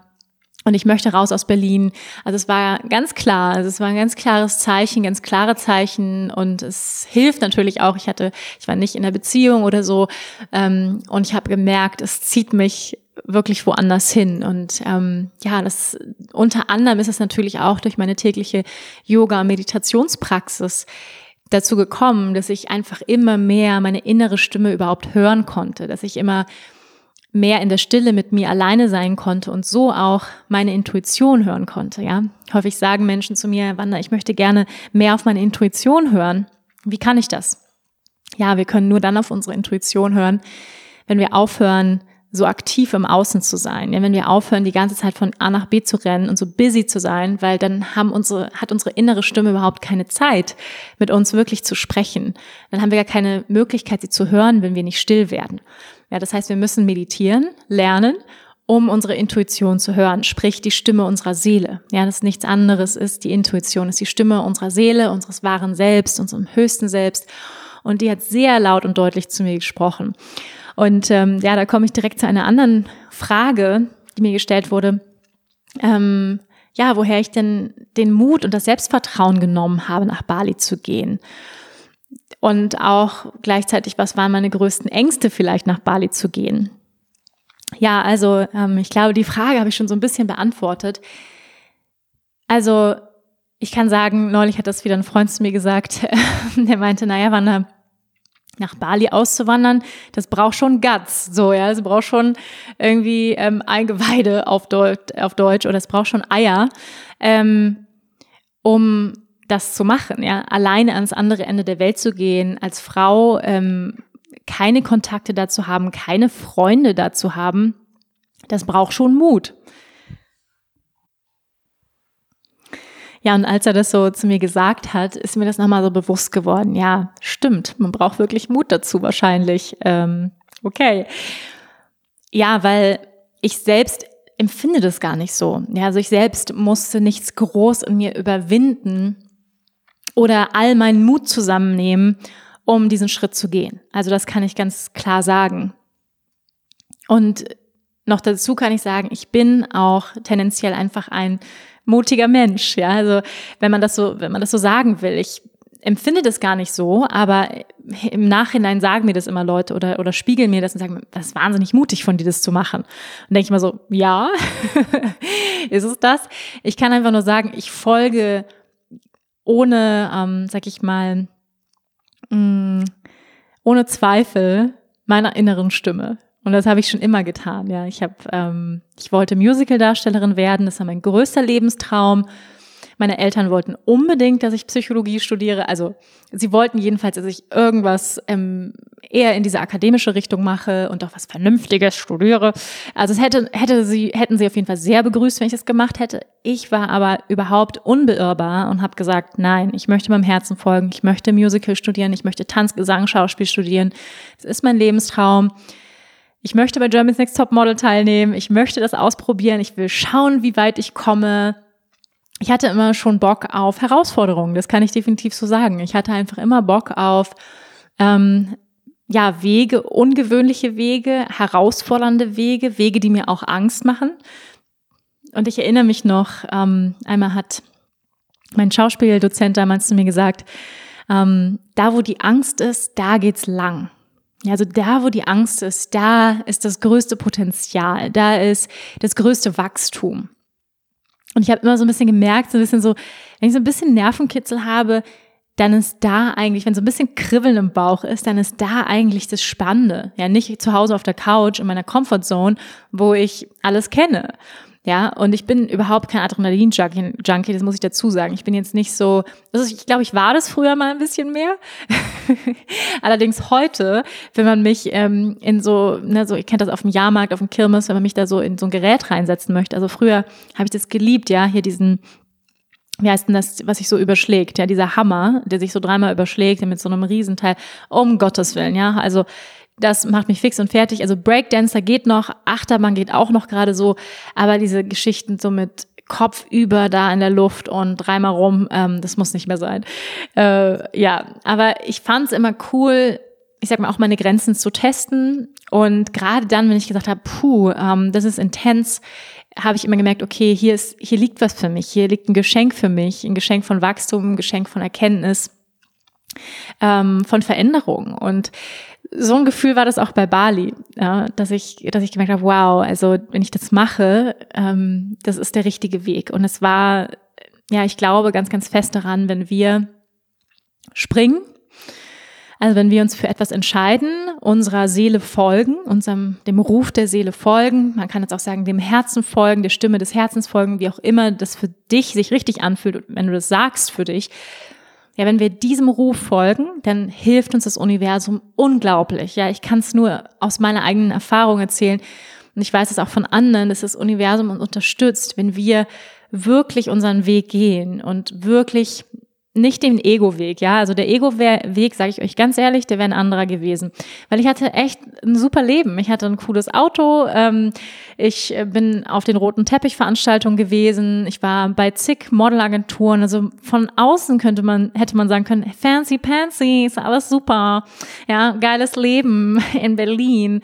Ähm, und das war's nicht. Ja, also für mich war es nie, ich habe nie Dinge getan, um viel Geld zu verdienen. Ich habe nie ähm, Menschen äh, oder, oder überhaupt Entscheidungen getroffen, weil ich gedacht habe, ah ja, dann werde ich erfolgreich und so, ja, sondern ich habe gemerkt, also auch sobald ich dann diesen, diesen Schritt ja wirklich für mich äh, gegangen bin, innerlich erst einmal, okay, ich ziehe nach Bali hat sich alles gefügt. Also alles fiel dann, sag ich mal, vor meine Füße, wie so Dominosteine, die so und dann ist es fast ähm, unanstrengend. Das heißt nicht, dass ich nicht unglaublich große Herausforderungen hatte und nicht auch unglaubliche Momente der tiefsten Hoffnungslosigkeit und Verzweiflung. Ja, also dazu kommen wir später. ähm, aber erstmal so. Also ich war noch in Berlin bin dann nochmal zurück nach Berlin, habe alles vorbereitet, habe dann meine Wohnung untervermietet, damals noch Airbnb-Style, irgendwie für ein halbes Jahr, habe jemanden gefunden, der wirklich für eine längere Zeit da drin wohnen wollte und habe gedacht, okay, ich werde jetzt erstmal ein Jahr nach Bali gehen und schauen, wie es so wird. Ähm, ja, und habe dann tatsächlich ähm, einen Flohmarkt gemacht und erstmal alles verkauft. Sprich, meine ganzen, also ich habe sozusagen die Möbel drin behalten, habe es untervermietet, aber alles, was ich so an Besitztümern hatte, Klamotten, ähm, Winterklamotten vor allem. Ich weiß noch, ich habe meine tollen Sorell-Stiefel, ihr kennt die vielleicht, die relativ teuer, weiß nicht, 170 Euro oder so. So eine Winterstiefel, die hatte ich einmal getragen und dann gleich so, ah, alles weg, die ganzen Winterklamotten brauche ich nie wieder. weg damit. Jetzt lebe ich hier ähm, in München und brauche die. Ja, ich habe sie jetzt gerade wieder gekauft. Sorell-Stiefel. Irgendjemand hat sie auf jeden Fall für 10 Euro damals bekommen und ich habe einfach nur so alles weg und meine Mutter stand daneben auf dem Flohmarkt und dachte so, oh Gott, das Kind, es schmeißt alles weg. Und ich wollte einfach wirklich alles loswerden, ein neues Leben starten, ähm, komplett neuer Abschnitt und ähm, ja, und dann bin ich, dann bin ich los. Das war damals äh, 2014 im August mm, mit meinem Papa damals. Äh, mein Papa hatte, der war vor 30 Jahren mal auf Bali gewesen und dachte, ach Mensch, ähm, das nehme ich als Anlass, ich komme mit. Beziehungsweise meine Mama meinte doch, nimm doch den Papa mit. Und ähm, ja, und ich dachte, das wäre eigentlich auch sehr, sehr cool, weil ich habe meinem Papa noch nie so viel Zeit alleine verbracht, stellte sich aber auch als sehr herausfordernd dann dar. ähm, ja, wir waren dann, wir sind dann in, in Ubud gelandet, also nach meiner Zeit in Canggu, in, in der ersten Hälfte, wo wir drei Monate auf Bali waren, war ich dann am Ende nochmal in Ubud und hatte mich in Ubud so wahnsinnig doll verliebt. Also in Ubud habe ich mich so zu Hause gefühlt und ähm, habe dann zu meinem Papa gesagt, komm, wir gehen nach Ubud, ähm, da können wir jeden Tag Yoga machen und ähm, habe uns dann da was gemietet, ein Hostel gemietet. Man kann da ja sehr günstig Hostels mieten. Und dann sind wir los, ähm, sag ich mal, rein ins U-Boot-Leben. Also ich habe ihn wirklich überall mit hingeschleppt. Ich habe ihm damals eine äh, All-You-Can-Yoga ähm, Wochenkarte vom Radiantly Alive. Also Radiantly Alive ähm, ist ein Yoga-Studio in U-Boot. Und ähm, ja, da sind wir jeden Tag hin. Also ich habe ihn zu jeder Klasse mitgeschleppt. Yin-Yoga, Fly-High-Yoga, Vinyasa Flow, Yoga, Gentle Flow, ähm, überall rein. mein armer Papa, der war damals so 72. Ähm, definitiv der älteste im Raum, aber er hat alles mitgemacht, sogar Fly High, ja, also Upside Down. Ähm, was ich damals wirklich so super, super cool fand. Ich habe in meiner, als ich kurz dann in Deutschland zurück war nach Bali, habe ich dann da eine, eine Fly High Ausbildung gemacht. Ähm, was wirklich cool ist, wo man Upside Down hängt, ähm, oder Aerial Yoga wird es auch genannt. Mm, an diesen Tüchern. Und ähm, ja, das hat, das hat ihm auch großen Spaß gemacht. Und ja, es war auf jeden Fall definitiv hilfreich, meinen Papa erstmal so ein bisschen am Anfang dabei zu haben. Ne? So ein Gefühl irgendwie, Familie ist so ein bisschen da am anderen Ende der Welt mit mir. Aber es war auch wirklich herausfordernd, muss ich sagen. Also wir hatten große Auseinandersetzungen, weil er einfach ja, doch jemand ist, der, mein Papa ist ja Psychologe und ähm, sehr belesen, macht sich viele Gedanken um die Welt, um die politische Lage und hat eben auch sich mal viel die Schattenseiten von Bali gesehen. Ja, der Tourismus, der dort die Kultur zerstört, der das Land zerstört, die Müllprobleme auf Bali und ähm, die alle absolut real sind. Nur für mich war das ja auch sehr beschwerend. Ja, man, man kann darüber sprechen, auf jeden Fall, man muss darüber sprechen, aber jeden Tag ähm, geht so, ja. Also jeden Tag immer diesen Fokus aufs Negative zu lenken, das fand ich sehr, sehr anstrengend. Und da sind wir uns dann ganz schön ähm, auch in die Quere gekommen. Naja, er war dann jedenfalls irgendwann auch wieder weg und dann war ich alleine. Ja, also dann war ich ähm, das erste Mal, kann man sagen, wirklich alleine auf Bali. Aber wobei ich sagen muss, man ist nicht alleine. Also alle, die schon mal alleine gereist sind ähm, in Südostasien, die wissen, man lernt so schnell Menschen kennen. Es gibt so viele Traveler. Ähm, die Menschen sind so offen. Das ist auch etwas, was ich einfach so liebe an Bali. Man sitzt dort im Café, man lernt sofort Menschen kennen. Wenn man offen ist, ja, ähm, und wenn man nicht offen ist, dann helfen einem definitiv die anderen Menschen offen zu werden. Äh, die, die balinesische Kultur ist sehr offen, äh, sehr willkommen heißend, aber auch die Experts, ja, also sowieso sind Amerikaner, Australier, ich pauschalisiere das jetzt einfach mal ganz kurz, ähm, grundsätzlich etwas, sag ich mal, offener, würde ich behaupten. Ja, so die sind ein bisschen easier, wenn man im Café sitzt, hey, how you doing? So, ne, das ist bei uns Deutschen ist man ja so, wenn jetzt jemand reinkommt im Café und sagt so, hey, na Mensch, wie geht's dir? Würde man so denken, ähm, was will der von mir? ja, das hatte ich übrigens auch sofort gemerkt, als ich kurz dann ähm, nach meinen ersten drei Monaten auf Bali dann wieder in, in Berlin war, wo ich dann irgendwie Leute angelächelt habe und und irgendwie so, habe ich das mal so ausprobiert und merkte so, ich treffe auf Unverständnis. Also das ist einfach nicht so unsere Kultur und das ist einfach wahnsinnig toll. Man kann da wunderbar alleine hin und man lernt wahnsinnig schnell Menschen kennen und kommt in Kontakt. Und ähm, ja, hier gab es noch eine Frage. Ja, ich schaue noch mal hier so ein bisschen auf, auf meine Fragen, dass ich nicht zu, zu weit abdrifte von all dem, was euch so interessiert. Ähm, ja, was, hier war eine Frage und zwar, warum passieren so viele tolle Sachen auf Bali? Alle Yogis gehen nach Bali. Und was denkst du über die spirituelle Szene auf Bali? Ja, alle Yogis gehen nach Bali. Das kann man definitiv sagen. Bali ist ähm, vielleicht nochmal so ein paar Facts über Bali. Ja, Bali liegt in Indonesien. Ähm, wer nicht genau weiß, wo es liegt, ist, ist ziemlich, ziemlich am anderen Ende der Welt, kann man sagen. Ähm, links davon liegt Java und ähm, rechts unten Australien. Ja, also mh, mm, gehört zu Indonesien. Indonesien ist ja ein, ein riesiges Land mit den meisten Inseln der Welt, also ein, man kann sagen, ein Inselstaat. Ähm, die Religion in Indonesien ist vor allem muslimisch, also auf den ganzen anderen Inseln. Nur Bali ist die einzige Ausnahme. Ja, einige sind auch christlich, Bali ist die einzige Ausnahme und auf Bali wird die hinduistische Tradition praktiziert. Ja, und ich sage auch Tradition, weil es viel mehr eine Tradition ist als wirklich eine Religion. Ja. Und ähm, Hinduismus ist ja vor allem in Indien bekannt, der indische Hinduismus mit seinen indischen Gottheiten und mit den indischen Ritualen. Und der balinesische Hinduismus ist allerdings ein anderer. Ja, das ist wirklich auch nochmal ein großer Unterschied. Die haben auch viele Gemeinsamkeiten, zum Beispiel Shiva, ja, ist eine gemeinsame, ähm, eine gemeinsame Gottheit, die sie anerkennen und viele Rituale sind ähnlich. Aber es ist ähm, ja eine eigene Tradition, eine eigene Religion, die sie dort kreieren und die einzigartig ist in der Welt. Ja, das macht Bali wirklich auch einzigartig, ist ihre Tradition, ist ihre Kultur die sie bis heute, und das ist eben auch etwas ganz, ganz Besonderes an diesem Ort, die sie bis heute, ja, auf die Frage, warum passieren da so tolle Sachen, sie bis heute transportieren in eine Zeit von Technologie, äh, Materialismus, Konsum, äh, von Coca-Cola, Yamaha und iPhone, ja, ähm, wo uralte Traditionen praktiziert werden, Rituale praktiziert werden, und das ist einfach ganz, ganz besonders, was sie bis heute ähm, ja in diese Welt tragen. Und das macht diesen Ort auch so besonders. Ähm, vielleicht nochmal so zu Bali als Insel. Ja, Bali ist eine Vulkaninsel. Es gibt zwei aktive Vulkane auf Bali. Es gab ja vor äh, drei, drei Jahren, ja, drei, vier Jahren gab es einen Vulkanausbruch auf Bali. Äh, da war ich auch gerade auf Bali. Es war nicht so witzig. Kann ich ähm, auch nochmal mehr zu erzählen, aber ähm, das war auf jeden Fall ähm, ja eine sehr intensive Zeit, wo es regelmäßig Erdbeben gab. Mm, also Erdbeben gehören in Bali auch ein bisschen dazu, in Indonesien sowieso.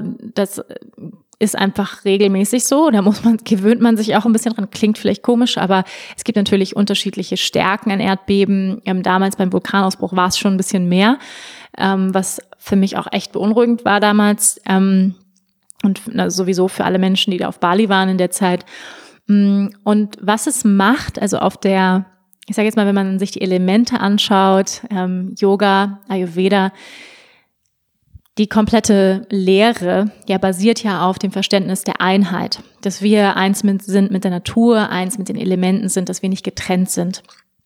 Und Bali ist eine Vulkaninsel, sprich man steht, wenn man nach Bali fliegt und dort auf den Boden steht, steht man eigentlich auf Lavagestein. Ja, also es das heißt darunter ist Lava. Ich meine sowieso äh, im Kern der Erde ist Lava, aber hier sehr deutlich an der Oberfläche. Und man könnte sagen, man steht also, man ist sehr in Verbindung mit dem Element des Feuers. Und das merkt man in unterschiedlicher Art und Weise.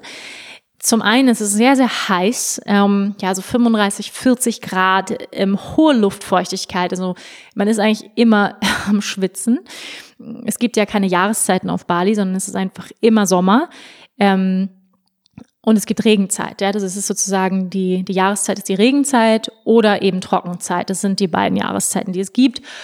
Und ähm, es ist sehr, sehr heiß und ähm, feucht. Ja, also man hat so die ganze Zeit so eine Feuchte. Das Schöne ist, auch die Haut wird die ganze Zeit befeuchtet, ja, also wie so einem konstanten Steam. Ja, man, es wird immer die ganze Zeit so gesteamt. Ähm, vielleicht kennt ihr solche Geräte, so ein Gemüsesteamer. Ja, also so fühlt man sich ein bisschen da. Und ähm, wird einfach konstant gesteamt. Und was passiert, ja, ist es, dass sozusagen im, im, im wenn man es auf Gemüse bezieht, ja, also ich habe mich wirklich so gefühlt, dann ist es so, dass ähm, ja die Nährstoffe erhalten bleiben, wenn man Gemüse steamt. Deswegen soll, soll man es ja nicht kochen, weil es dann verkocht, aber so, ähm, sag ich mal, ein gewisser Reinigungsprozess eines Gemüses. Und so ein bisschen fühlt man sich auch als Mensch dort. Also es kommt aber auch, ähm, ich sage jetzt mal, die Scheiße. Also, und damit meine ich nicht ähm, die Abfallprodukte in unserem Darm, die vielleicht eventuell auch, wenn man Bali Belly hat und eine der tropischen Krankheiten bekommt, aber vor allem das, was so in unserem Unterbewusstsein liegt, ja, also alles wird nach oben gespült. Alles wird nach oben gesteamt von dieser Hitze. Man ist eigentlich in einem ganzen kompletten Sauna-Steam-Bath die ganze Zeit. Und alles wird so nach oben gespült, was man lange vielleicht runtergedrückt hat. Ja, so dass mal in Kurzform, wenn ich Bali beschreiben müsste. Die Balinesen nennen Bali übrigens auch Kali deswegen. Ja, Kali ist die, bedeutet die schwarze oder die dunkle, die Göttin der Zerstörung und der Transformation. Ähm, Bali ist die Insel der Transformation.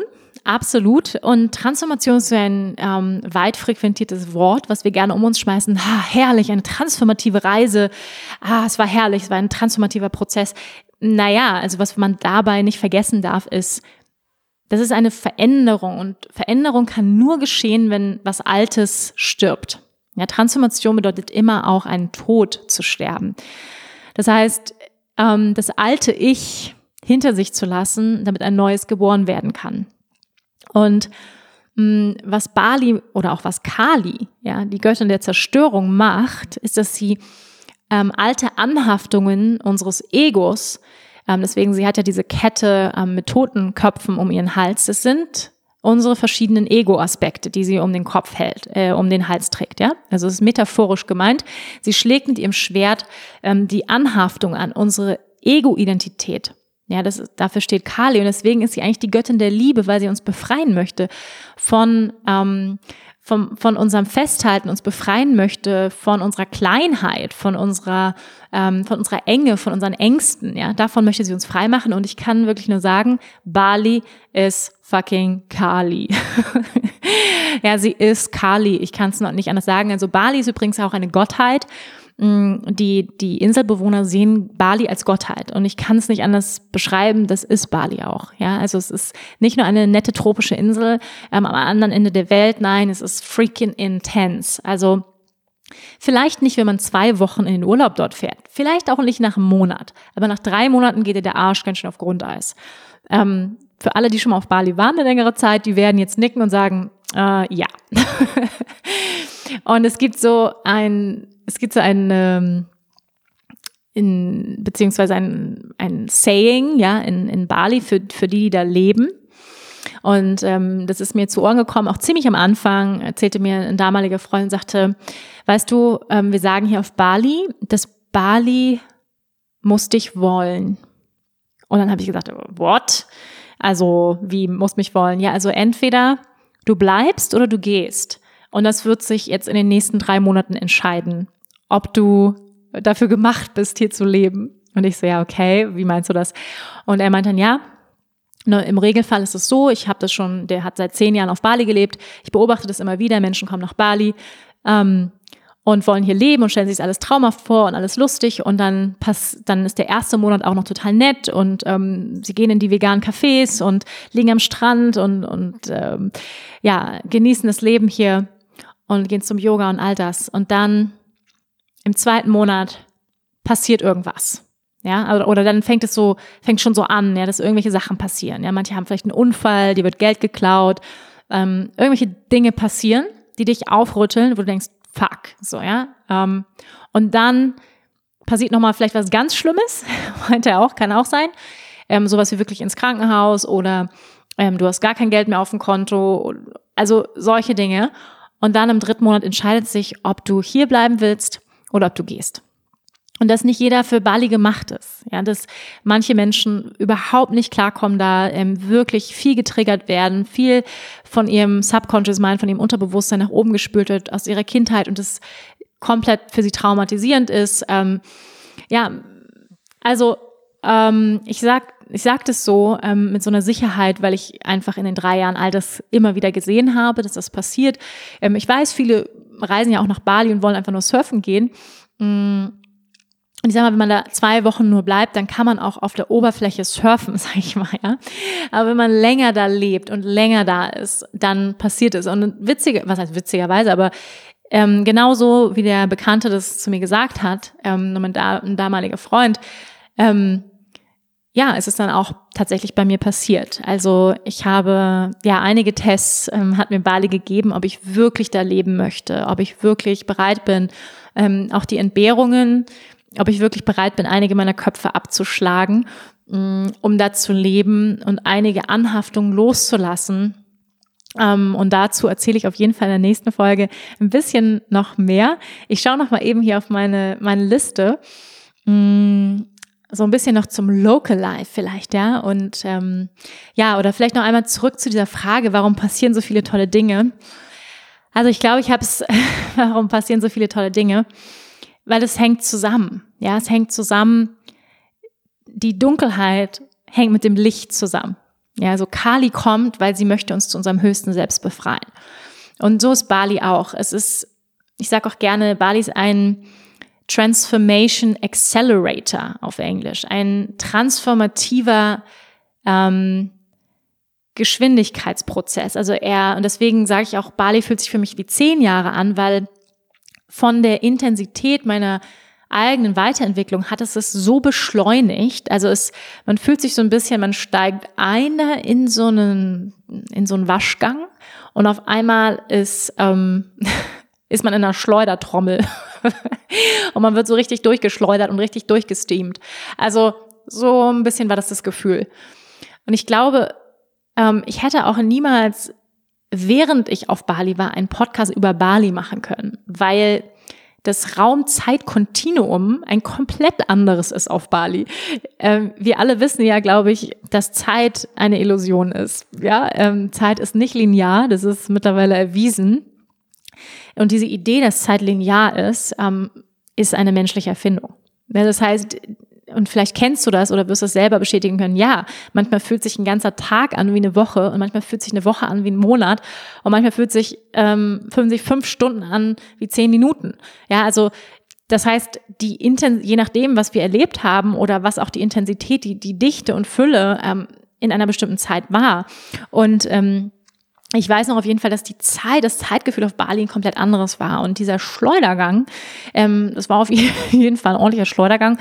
Und was passiert ist, dass einfach, sehen wir, die ganze Scheiße, die wir nicht mehr brauchen, wer wir nicht mehr sein wollen, ähm, all das, was uns klein macht, ähm, wird uns, wird nach oben getragen an die Wasseroberfläche, ja, in unser Bewusstsein. Und dann ist eben die Frage, und das ist eben dieser Moment, wo wir entscheiden, bleibe ich auf Bali oder nicht ähm, will ich mir das angucken oder nicht, heißt es letztendlich. Ja? Will ich mich mit meinen Schatten konfrontieren? Und wenn wir uns mit unseren Schatten konfrontieren, dann, ihr Lieben, kommen wir zum Licht. Ja, dann, weil das ist nämlich die Kehrseite der Schatten, ist das, ist das Licht. Ja, wir können nicht zum Licht, ohne unsere Schatten anzugucken. Ja, es ist ähm, die gleiche Medaille. Und deswegen, warum passieren so viele wundervolle Dinge auf Bali? Und ähm, ich kann auch sagen, es dieser, dieser Schleudergang, wie ich das gerade beschreibe, der muss nicht unbedingt so intensiv sein für jeden, ja. Für manche, die vielleicht auch schon viel sich ihren Stuff angeguckt haben und die schon ziemlich rein sind, sag ich mal, wird Bali sehr sanft sein, ja, und, und wird eher mh, hm, vielleicht sehr viel Liebe und sehr viel Licht nach oben bringen. Ähm, aber Bali bringt immer das nach oben, was du dir angucken darfst und möchtest, wenn du es denn möchtest, ja. Ähm, also es wird immer dir das bringen, was für dich ja in deinem Seelenplan ähm, das nächste ist. Und das ist das Geschenk, was Bali bringt. Und das ist nichts, was wir sehen können. Es ist nichts, was wir mit unserem menschlichen Auge ja, wenn man da eine Postkarte von Bali sieht, immer nur, oh, das ist ja eine nette Insel, also schön da mit dem Palm und dem Meer. Ähm, nee. ich kann nur sagen, nee, so ist Bali nicht. Ähm, und das, das Spannende ist, ich bin ja auch, ich lebe ja seit drei Jahren wieder in Deutschland und ich war seitdem auch immer wieder auf Bali. Es wird immer mein zweites Zuhause bleiben oder eins meiner, meiner Zuhause auf der Welt bleiben. Aber das Interessante ist, es ist nicht mehr so intensiv, weil alles, was ich lernen sollte auf Bali, habe ich gelernt. Ähm, ich habe sehr viel gelernt und ich bin der Insel unglaublicher, was eine Gottheit ist. Ich bin ihr unglaublich dankbar. Also falls du einen riesen Arschtritt möchtest, auf nach Bali. Ähm, warum sollte man das wollen? Ja, das ist die große Frage. Warum sollte man das wollen? Ähm, ja, es ist die Frage, ob man zum Licht will, ob man wirklich zum Licht will und ob man wirklich aufwachen möchte und ob du das Gefühl hast, du leidest, ja, das ähm, in deinem in deinem Leben. Und ich kann es nicht nur auf Bali beziehen. Ich glaube, es gibt viele Orte auf dieser Welt, die eine solche, ja, man nennt sie ja auch Kraftorte, die so eine magische ähm, Energie halten, wo bestimmte Prozesse unterstützt oder auch hervorgerufen werden erst. Ja? Also ähm, diese Orte gibt es auch in Deutschland. Ja, ich, ich kenne nicht so viele in Deutschland, aber ich weiß, dass es sie auch gibt. Ähm, ich habe gehört, Hawaii soll ein solcher Ort sein. Ähm, ich habe gehört, in Peru sollte es solche, soll es solche Orte geben. Für mich ist Indien auch ein solcher Ort. Ähm, bestimmte Orte in Indien ähm, die für mich magisch sind und bestimmte Prozesse unterstützen und hervorrufen. Und ähm, ja, ich weiß nicht, ihr habt das vielleicht schon mal, ihr habt von solchen sogenannten Leylines schon mal gehört, also bestimmte Knotenpunkte, wenn man sich die Welt anschaut, wo bestimmte Energien besonders hoch fließen. Ja, sie werden auch Chakren der Erde genannt, also bestimmte hohe äh, Frequenzfelder von Energie und Bali ist an einem solchen Leyline-Punkt, weshalb dort so viel Magie passiert. Ja, genauso wie Hawaii, das hat natürlich mit, auch mit der Kultur zu tun, nicht nur mit der Lokalisierung ähm, des Ortes, sondern auch, dass natürlich seit Hunderten von Jahren, ich weiß nicht, vielleicht sogar Tausende von Jahren, die Balinesen ihre Kultur dort leben, wie sie sie leben. Und ähm, ja, wer schon mal auf Bali war, weiß, dass es ganz, ganz, ganz besonders ist. Ähm, dort wird viel gechantet, meditiert. Ähm, es gibt unglaublich viele Zeremonien, ähm, Opfergaben. Also die, die Balinesen sind große Yogis, ja, sie sind Bhakti-Yogis, Yogis der Hingabe, Yogis der Liebe. Ähm, an etwas Größeres. Und das ist wirklich auch Priorität Nummer eins auf Bali ist Bhakti. Ja, ist Hingabe an etwas Größeres. Und das ist auch etwas, wo ich mich so sehr nachgesehnt habe, nach einem Zuhause, wo Gott, ja, ich, ich sage jetzt einfach mal, es gibt nur einen Gott ähm, und der hat viele Namen, ja, in vielen unterschiedlichen Kulturen und Religionen hat Gott viele Namen, aber es gibt nur einen Gott. Und dieses Größere, dass das die oberste Priorität in deinem Leben einnimmt. Und das sollte so sein. Und in Bali tut es das. Das ist deren oberste Priorität, ist die Opfergaben zu bringen, ist zu chanten, ist Zeremonien zu machen ist zusammenzukommen in der Community. Ja, Familie ist gleich auf Platz Nummer zwei ihrer Werteliste. Ja, und ähm, dann irgendwann erst kommt vielleicht Karriere. Und in Deutschland ist es andersrum. Ja, bei uns ist auf Platz Nummer eins Karriere, Leistung, Achievement. Ähm, dann kommt vielleicht Familie, Freunde und dann kommt, weiß ich nicht, irgendwann vielleicht Sinn und, und ähm, Religion oder sowas. Aber es hat einfach in unserer Kultur nicht den obersten Stellenwert, weshalb wir uns äh, leer fühlen, weshalb wir nach Sinn suchen, weshalb wir ähm, uns aufmachen nach Bali, ja, weshalb wir dorthin schauen, weil der asiatische Raum ist so reich, innerlich reich, und wir im Westen merken immer mehr, okay, dieser äußere Reichtum, der materielle Reichtum, der macht mich nicht glücklich. Ja, das war auch genauso bei mir. Ja, da bin ich ein sehr gutes Beispiel für. Ähm, all die Äußerlichkeiten, das schicke Leben in Berlin mit dem netten Auto im Prenzlauer Berg und ähm, den geilen Partys und ähm, dem dicken Konto, ähm, das macht mich nicht glücklich. Das erfüllt nicht meine Seele. Und ähm, ja, ich bin wirklich diesen Sprung gegangen. Ich habe diesen Sprung gewagt ins absolut Ungewisse. Und würde ich es wieder machen? Ja, tausendmal ja. Ähm, und ich habe eben gesagt, mit einem dicken Konto, so dick war es ehrlicherweise zu dem Zeitpunkt gar nicht mehr. Ähm, ich hatte vorher, ähm, ja genau, also ich hatte, wenn ich mich nochmal zurückerinnere, ich hatte glaube ich 10.000 Euro auf dem Konto. Mm, das war alles, was ich hatte für ein Jahr. Und ich habe gesagt, okay, davon kann ich vielleicht erstmal ein Jahr leben und gucken, wie ich da auf Bali arbeiten kann. Und mehr hatte ich gar nicht. Also so dick war das Konto dann auch nicht. Aber ich sag mal so, es war so, ähm, ich sag mal, es war absolut ausreichend, ja, so dass er wirklich, dass ich gut davon leben konnte. Und ähm, und ich glaube, wenn wir wirklich unserem Herzen folgen und der Stimme unserer Seele, dann kostet es, kostet es auch immer was. Ja, es kostet immer mh, hm, die Ungewissheit. Es kostet vielleicht auch aus der Komfortzone rauszugehen, nicht nur vielleicht, sondern ganz sicher. Und das Bekannte zu verlassen, das nette, schöne Haus zu verlassen und in was absolut Neues zu springen, wo wir keine Ahnung haben, weil ich hatte keine Ahnung, wovon ich leben werde auf Bali. Ich hatte gehofft, dass ich als Yogalehrerin arbeiten kann. Das hatte ich gehofft und als Fotografin, das war meine Hoffnung. Ähm, ich hatte gehofft, dass alles gut wird und ähm, aber ich hatte, ich hatte keine Ahnung, ja, ganz ehrlich. Und ähm, ich bin wirklich gesprungen und ich glaube, dass wir auch springen müssen, dass wir nicht beides haben können unbedingt. Einfach da bleiben, wo wir sind und alles ist nett und das Haus ist schön und gleichzeitig das abenteuerliche Leben leben und raus in die Welt gehen und ähm, ja, also ich glaube, wenn wir wirklich und, und, und ähm, das kann jeder für sich natürlich nur entscheiden. Ja, gibt es so etwas? Also bei, bei mir war es ganz klar, bei mir war es der Ruf, und der hat sich auch so geäußert, dass ich das Gefühl hatte, das ist nicht mehr mein Ort. Ja, das ist nicht mein Leben. Ja, so sollte mein Leben nicht mehr sein, wie es wie es war in Berlin. Ähm, mein Leben sollte anders aussehen. Und das war ein ganz starkes, klares Gefühl und Bild. Und dann diesem Ruf zu folgen. Ja, ich sage gerne, ähm, das Leben besteht darin, deinem Herzen zu lauschen, ja, oder der Stimme deiner Seele zu lauschen und dann den Mut haben, ihr zu folgen. Weil das ist der zweite Teil.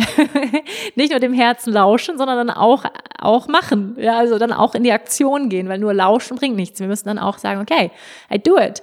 Ich verkaufe mein Haus, verkaufe mein Auto, ähm, ich zieh los, ja, ins Ungewisse. Ich, ich löse mich von allem und los geht es.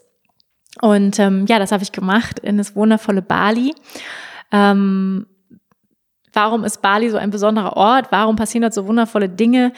Weil es natürlich eine absolut spirituelle Hochburg auf dieser Welt ist. Das kann man nicht anders sagen. Ähm, Menschen seit Eat, Pray, Love pilgern dorthin, ähm, machen ihre transformativen Reisen, ihre Heilungsarbeit, ähm, suchen die große Liebe, ähm, erleben Heartbreaks, all das.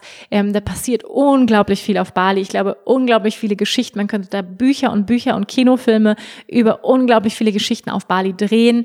Da passiert unglaublich viel. Da kommen Menschen aus der ganzen Welt hin um ähm, Yoga zu praktizieren, um Yoga zu lehren, um ähm, sich weiterzubilden. Also das ist einfach eine Hochburg ähm, der ja der persönlichen Weiterentwicklung, der der Spiritualität und vielleicht noch zum Schluss hier diese Frage: Was denkst du über die spirituelle Szene auf Bali? Ja, es kommen ganz ganz viele Menschen nach Bali um Heilung zu erfahren. Das kann man definitiv sagen. Ja, ich selbst eingeschlossen und vielleicht wissen sie es gar nicht unbedingt so. Also ich weiß nicht, wie viele Menschen nach Bali gehen und sagen, ich möchte Heilung erfahren. Ähm, das weiß ich nicht, ob das so ist, aber es, dort ist irgendetwas und sie merken, wenn sie da ankommen, hier, das tut mir gut. Ähm, ich esse jeden Tag vegan ähm, ich gehe zur Massage, ich gehe zum, ähm, zum Klangschalen heilen, ähm, ich gehe zum Ecstatic Dance, ich tauche ein wirklich in diesen Pool, in dieses, ja, in diesen Ozean von Angeboten, der inneren Arbeit, der persönlichen Weiterentwicklung. Ich lerne mich selbst besser kennen. Ich verbinde mich mit anderen Gleichgesinnten und ja, viele begeben sich dort auf eine Heilungsreise. ähm, ja, und ähm, was denke ich über die Szene?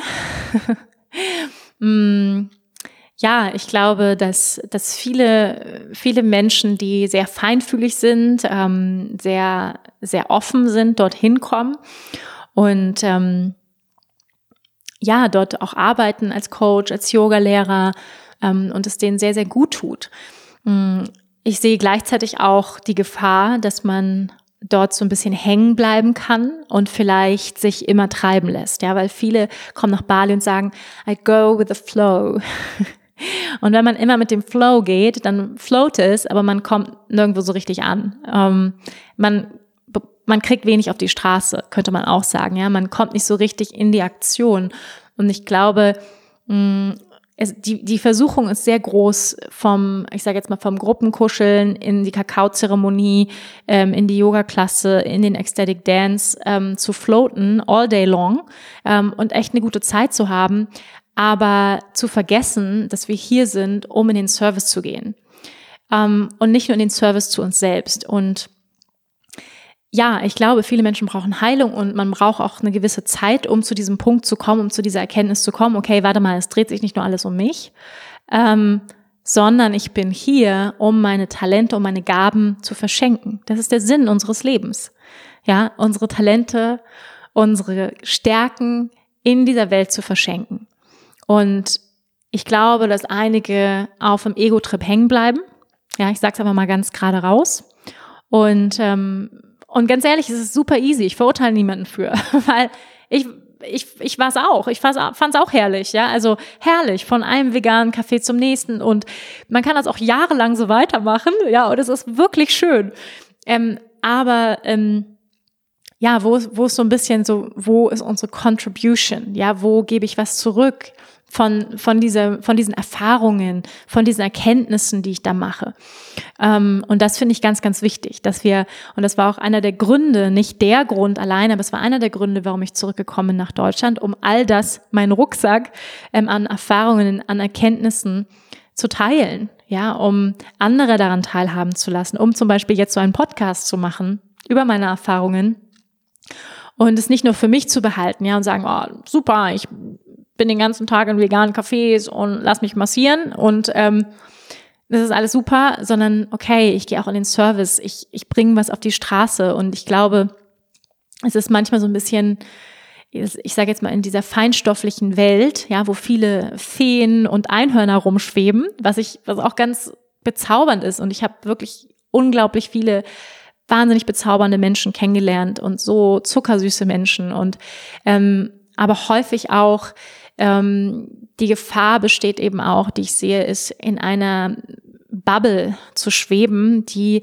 nicht mehr wirklich grounded ist, die nicht mehr wirklich im Hier und Jetzt auf diesem Planeten stattfindet. Und das finde ich ganz, ganz wichtig, dass wir einen Fuß in der feinstofflichen Welt haben und einen im Hier und Jetzt in der Realität, ich sage jetzt mal in Anführungsstrichen, weil es gibt ja nicht sowas wie die Realität, aber ein bisschen auch in, in dieser Welt, ja, weil wir brauchen Leute auch, die in dieser Welt wirken und nicht nur ähm, in der Bubble in U-Boot, sage ich jetzt einfach mal ganz blöd, ja. Ähm, was natürlich auch absolut sein, seine Wirkung haben kann, weil da kommen ja ganz viele Menschen hin und suchen die Heilung und die sind dann für diese Menschen da und es ist wundervoll, ja. Also dafür bin ich auch wahnsinnig dankbar für alle Menschen, die in U-Boot wirken und und ähm, ja ähm, ihr Bestes tun. Und gleichzeitig denke ich, und das ist unabhängig von U-Boot, ähm, ist, ist grundsätzlich, glaube ich, in der in der spirituellen, esoterischen Szene, dass ähm, ja wir uns um uns selbst kreisen und ähm, auch ja, eine spirituelle Identität die ganze Zeit vor uns hertragen, ja, also ein, ein, ein spirituelles Ich aufbauen und das ganz besonders toll finden. Also das habe ich zum, Beispiel, zum Beispiel auch teilweise gesehen, ja. Ähm, viel spirituelle Fakeness nenne ich es jetzt mal, ja. Oh, ich muss erstmal tief atmen. Ah, hm, hm, ich spüre deine Aura, hm, hm. wo ich denke so, hey, können wir irgendwie, können wir irgendwie normal, also können wir einfach Hallo sagen, so können wir uns, uns anschauen. Und erstmal so ein Zauber gemacht wird, wo ich das Gefühl habe, das ist so eine, ähm, ja, ein vor, vor sich hertragen, ich bin so spirituell.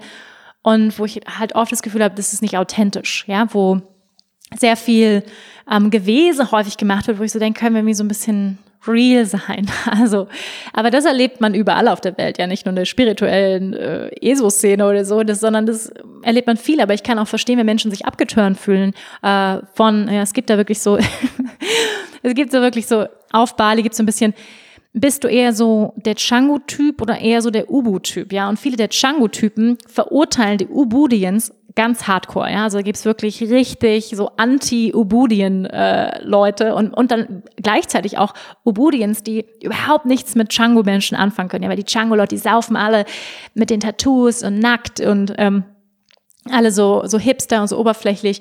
Und, und, und die Django-Leute, ja, und die Ubudians, die sind alle so, so spirituell abgehoben und gar nicht real und boah, dieses, es geht mir auf, auf den Sack, dieser ganze Zauber und, und Gruppenkuscheln und Free Love und all das. Also, es gibt da so richtige Lager.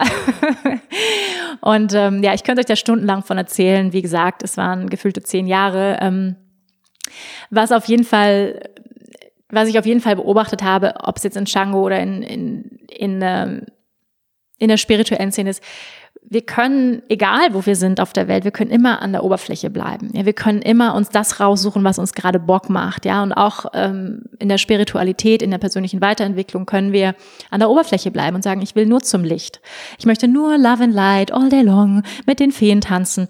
Ja, und das ist nicht die Welt, das ist nicht die Realität. Ja, weil es gibt Gewalt, es gibt ähm, Mord und Totschlag und ähm, es gibt grauenvolle Dinge, die auf dieser Welt in jedem Moment passieren. Und wir können die Augen nicht verschließen. Und das bedeutet Spiritualität. Es bedeutet aufzuwachen, ja, auch wo, wo wir leben, ja, und und all das in unserem Herzen zu halten, ja, und unser Herz offen zu halten, nicht nur das Licht, ja, sondern auch die Schatten und sagen, ja, wow, krass, ähm, offensichtlich sind wir als Menschen noch weit davon entfernt, ja, erleuchtet zu sein als Menschheit. Offensichtlich. Ja, und das auch als Realität zu halten, weil ähm, da, sonst ist es halt Spiritual Bypassing, ja, immer nur zu sagen, ah, es ist alles Love and Light. Ja, natürlich, das ist unsere Essenz, ja, unsere Seele ist Liebe und Licht. Ja, aber dann verdeckt diese Seele ganz, ganz viel. Dieses Herz verdeckt ganz, ganz viel. Ja, unser Ego, unsere Ängste verdecken das. Und deswegen ist die Welt auch zum Teil in diesem Zustand, in dem sie ist. Ja, weil wir, weil so viel Ego an der Macht ist, weil so viel Angst herrscht. Und ähm, ja, also wir können, wir können überall, sage ich mal, ähm, und, und das, klar, das sieht man in U-Boot auch ganz viel, einfach Menschen, die nicht tiefer gehen wollen und einfach nur an der Oberfläche bleiben möchten. Und ähm, ja, aber alle, jeder zu seiner Zeit und ich glaube, oder was mir jedenfalls wahnsinnig gut getan hat, ist einfach dass auf Bali sehr konzentriert Menschen sind, die Lust haben auf Veränderung. Es sind ganz konzentriert Menschen, die Lust haben, nach innen zu gehen und jeder in seinem Tempo. Manche, äh, denen reicht es, äh, weiß ich nicht, sich ein Bindi auf die Stirn zu kleben und ähm, was weiß ich, sich eine Maler umzuhängen, äh, ich sag's mal, spiritueller Tourismus, Stichwort, ähm, den reicht es und dann, ja, und ich war mal in U-Boot, yay, in der Yogabahn und dann, dann reicht ihnen das und manche haben Bock, tiefer zu gehen, ja, und Bock, richtig rein zu diven, weil das kann man in U-Boot sehr gut, also wirklich reinzutauchen in ähm, in Heilungsarbeit mit Coaches, mit Heilern und wirklich tief zu gehen. Und da gibt's großartige Menschen einfach, großartige Menschen, die Heilungsarbeit leisten, äh, die psychologische Arbeit leisten. Das ist einfach der Wahnsinn. Und dafür bin ich unglaublich dankbar, dass es das gibt. Ja, es ist wirklich ein großer, großer Heilungsort, ähm, wo man hingehen kann und Man, man kann aber natürlich auch nur, und das ist auch spannend, ja, man kann, Bali ist sehr divers. Also man kann auch einfach nur zum, zum Saufen und zum Surfen nach Bali. Ja, das, und dann ist dann Bali halt Saufen und Surfen, wenn man nach Kuta fährt zum Beispiel, wo wahnsinnig viel Tourismus ist und tausende von, von Touri-Shops mit T-Shirts und ähm, äh, mit irgendwelchen Bierköpfen drauf, whatever, ja, mit irgendwelchen blöden Sprüchen. Ähm, das kann auch dein Bali sein, ja. Und, oder nach Seminyak und äh, shoppen hoch und runter irgendwelche Bikinis und Klamotten, dann ist das dein Bali, ja. Und man kann nach Django gehen und hipstermäßig auf dem Motorrad fahren und, ähm, weiß ich nicht, Smoothie Bowls fotografieren und ähm, ja, also all das kann man, kann man machen und es, ähm, es sag ich mal, kommt auf einen selbst drauf an, wie tief man gehen möchte. Aber ähm, ich glaube fest daran, dass Bali für jeden das bereithält, wofür er bereit ist, äh, wofür seine Seele bereit ist und wonach er fragt. Und das bekommt er dann auch. Ja, ihr Lieben, äh, so viel erstmal zum ersten Teil über Bali. Ähm, und ja, ich werde nächste Woche mehr darüber berichten. Ähm, ja, ich werde jetzt noch zwei weitere Teile über Bali machen und ähm, ja, es gibt noch ganz, ganz viel zu erzählen. Ich hoffe, es war spannend. Ich freue mich auf euer Feedback. Ähm, ja, gerne Feedback geben, gerne auch eine Rezession hier lassen. Ihr wisst es ja, Rezessionen sind wahnsinnig wichtig in unserem Zeitalter. Ähm, es dreht sich alles darum, wir gucken immer, wie viele Sterne hat irgendwas, ja, und dann also, wenn du mich unterstützen möchtest, freue ich mich sehr über deine fünf Sterne und ich freue mich, wenn wir uns hier nächste Woche wiedersehen. Ja, bis dahin, ihr Lieben und Namaste.